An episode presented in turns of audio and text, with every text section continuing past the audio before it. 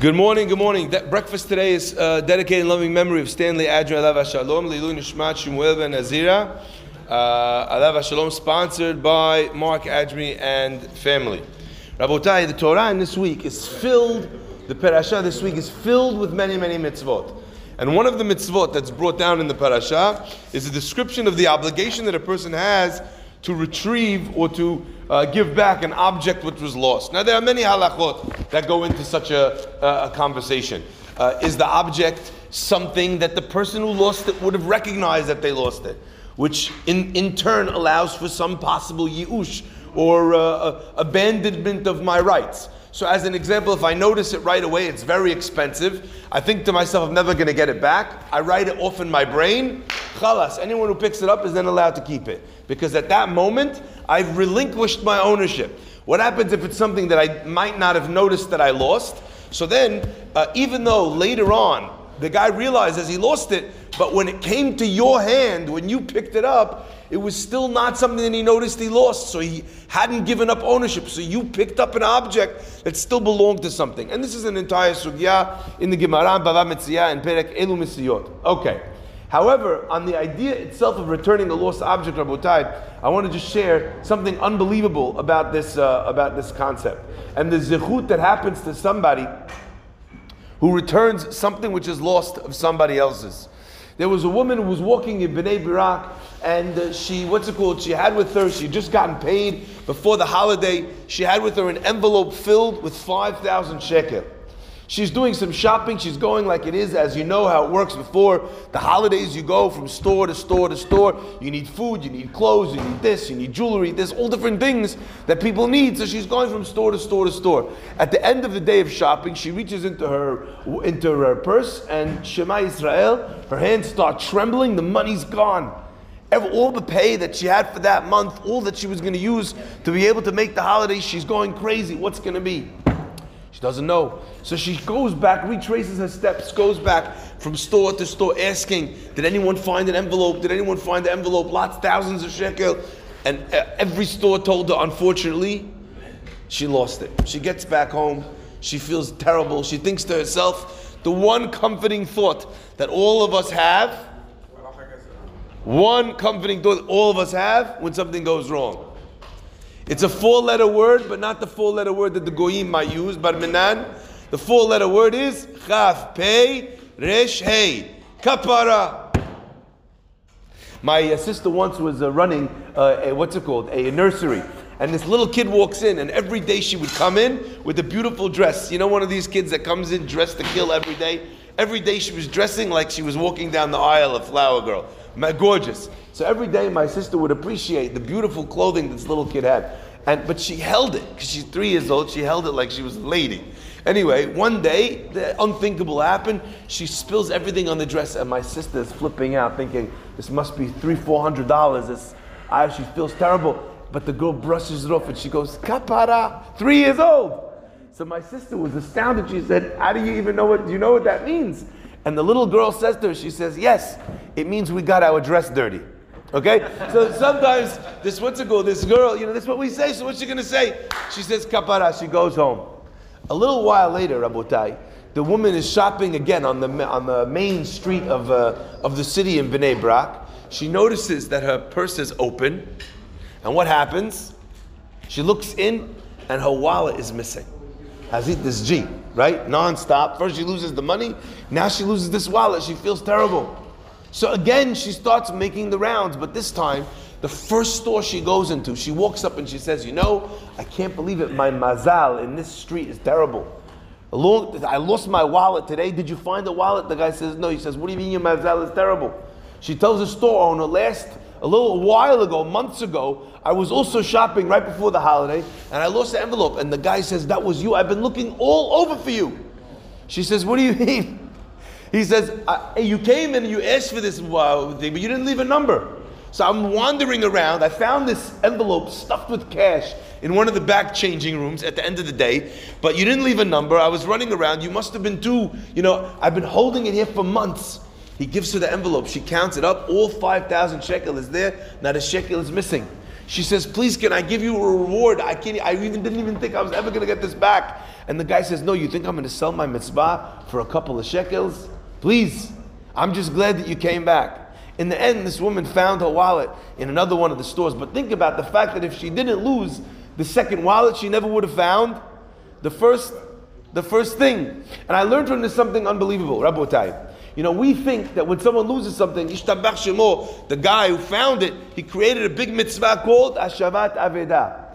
However, what we don't realize is that sometimes Borei Olam is causing us to lose something for a very specific reason. Why?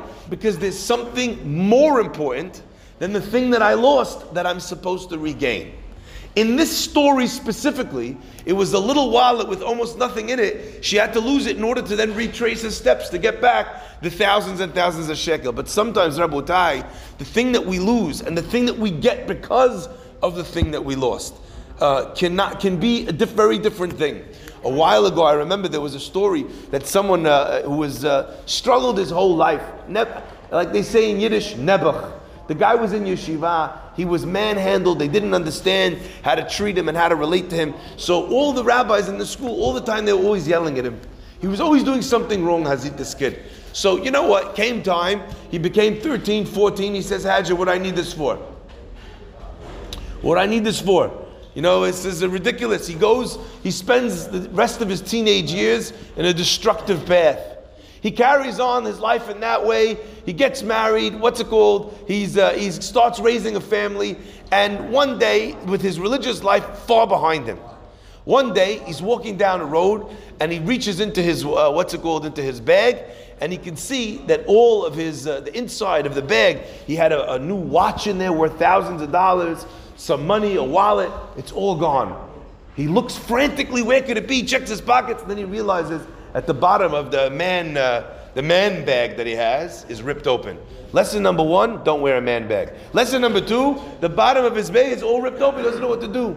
So he's walking up and down, going crazy about it. He remembers a long time ago, a long time ago, he's a little boy, that when he would go to the little place to pray, sometimes people would put a little piece of paper that said found. You know, someone trying to do the mitzvah, Vashavat Aveda. So he says, What do I have to lose? I have an expensive watch. I have all this money, I have all these things that I lost. You know what? Maybe, what I have to lose? Maybe these religious Jews, you know, they're good for something. He walks into the one shul, two shuls, until finally he goes into the one of the places called the Shtiblach, where all the people come pray. There's like 50 minyanim in the morning, where you could pray. I always say this, you know, they say that something is better, some, sometimes a, a, a whole is more than the sum of its parts when people go to shtiblach sometimes, instead of getting a whole tefillah, they get the sum of its parts. You know, they go in and they pray Baruch She'amar with this minyan. Then they jump to that minyan, you get Yishtabach. Then you go over there, you say Shema. You do Amidah with them. You jump over there, you do what's it called, the Kriyat Torah, Alenu. Seven and a half minutes, you finish praying. Okay? So this guy, he figures maybe there's a lot of people that he goes in there, big letters on the sign, found, with a number. He calls the number, the guy gives him an address, he walks up, long white beard. The guy could not look more religious if he tried. Big peot, long black coat, reminded him of his rabbis from his Hasidic yeshiva of his youth. And the man says to him, I'm so happy you came. Look, I found the watch, I found the this, I found the that. And after he returns it to him, the man is speechless. He's now an irreligious man. He left everything behind because it was ridiculous and it hurt him so much. And the man says to him, You know, please, could you do me a favor? The man says, Could I do you a favor? You found my watch, whatever you want, you found my goods, you found my money. The man says to him, Could you please sit down and have breakfast with me? He says, Have breakfast with you. He says, he says, I know, I'm not a wealthy man, he says, but I know that this watch, this stuff that you have over here is very valuable. He says, Yes, it is. He says, and I know that you've been running around clearly from synagogue to synagogue. And he says, and by the look of you, you're not a person who frequents synagogues that often. And the guy says, True, I'll give you the point, you're 100% right. He says, If you've been running from synagogue to synagogue trying to find a piece of paper, he says, You probably didn't have time to have breakfast. You had a stressful morning. He says, What a mitzvah it would be for me if on top of the mitzvah of Shabbat Avedah, I could help give another Jewish person a nice, warm, hot breakfast before you go off to work. The guy starts crying. And all of the hurt from all of those years it was disappeared in one second. Rabotai, the pasuk tells us v'hashevoto lo. It tells us you must return the object to him. But our Chachamim in the Gemara say that the syntax is off because it should say v'hashevotalo and you should return it to him. V'hashevotolo means and you shall return him to him. Here's a guy, all he did was give something back, but he didn't just return the object, he returned his soul to him. He returned his entire life to him. He returned his children to him. That afternoon, the man dialed the same phone number again a second time. And the elderly Jew, he picks up the phone, he says, Yes, Shalom Aleichem. And the man says, I was in your house this morning. I returned, you returned the object to me, and you were so happy to fulfill another mitzvah to have breakfast with me. He says, Yes. He says, I just want to tell you, you got the hat trick. You got three mitzvot today. He says, Three mitzvot today. He says, Today I was deciding, I was enrolling my son in school for the first time. And instead of enrolling him in a public school or in a non religious school like I was going to do, I decided to myself, you know what? There's values here, there's morals here, there's chesed here. This is what I want for my children as well. And if that was not my path, that doesn't necessarily mean that that should not be the path of my children. I just wanted to let you know that you got a third mitzvah as well. And you will return him to him. Rabotai, when God sometimes make you lose something, the purpose is not that you should then, uh, someone else has a mitzvah. Sometimes God made you lose something so that you should find something far bigger. In our first story, the person found something far bigger than the second wallet because they the woman found her original uh, sum of money, which was larger than what was in the wallet. But in the second story, the person, what he found was so much more than a dollar, couple of dollars, a watch, or whatever. It was all of the future generations of, of this kid. Now, I have to tell you, sometimes we look at a mitzvah and we don't recognize its value. The guy is thinking, what's the value of this Hashavat Avedah? How much is this fancy watch worth? A thousand dollars.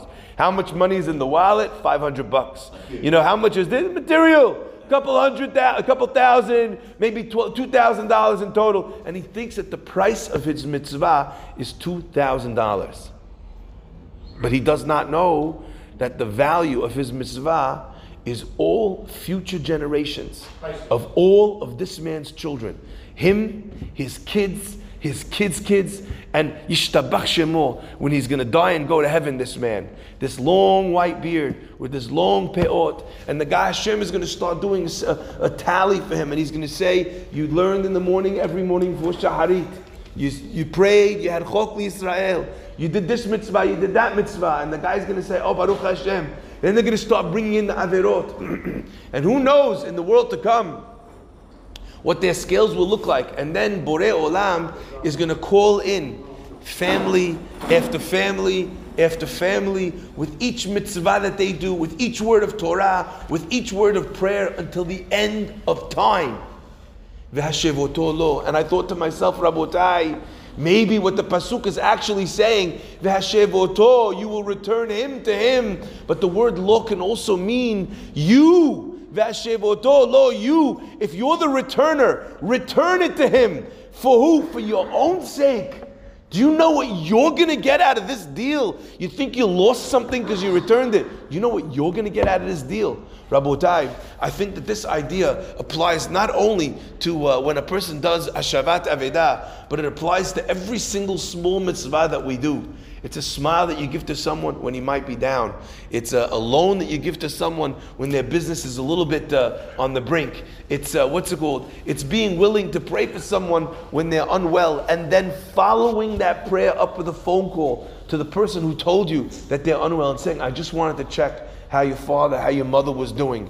Because the person in that instance recognizes it not just as a religious responsibility. Yeah, we're going to pray, we're going to say Tehillim, but that they see that it comes from the deepest place of care and concern in another Jew's heart. Baruch Adonai Le'olam. Amen. Amen. Rabbi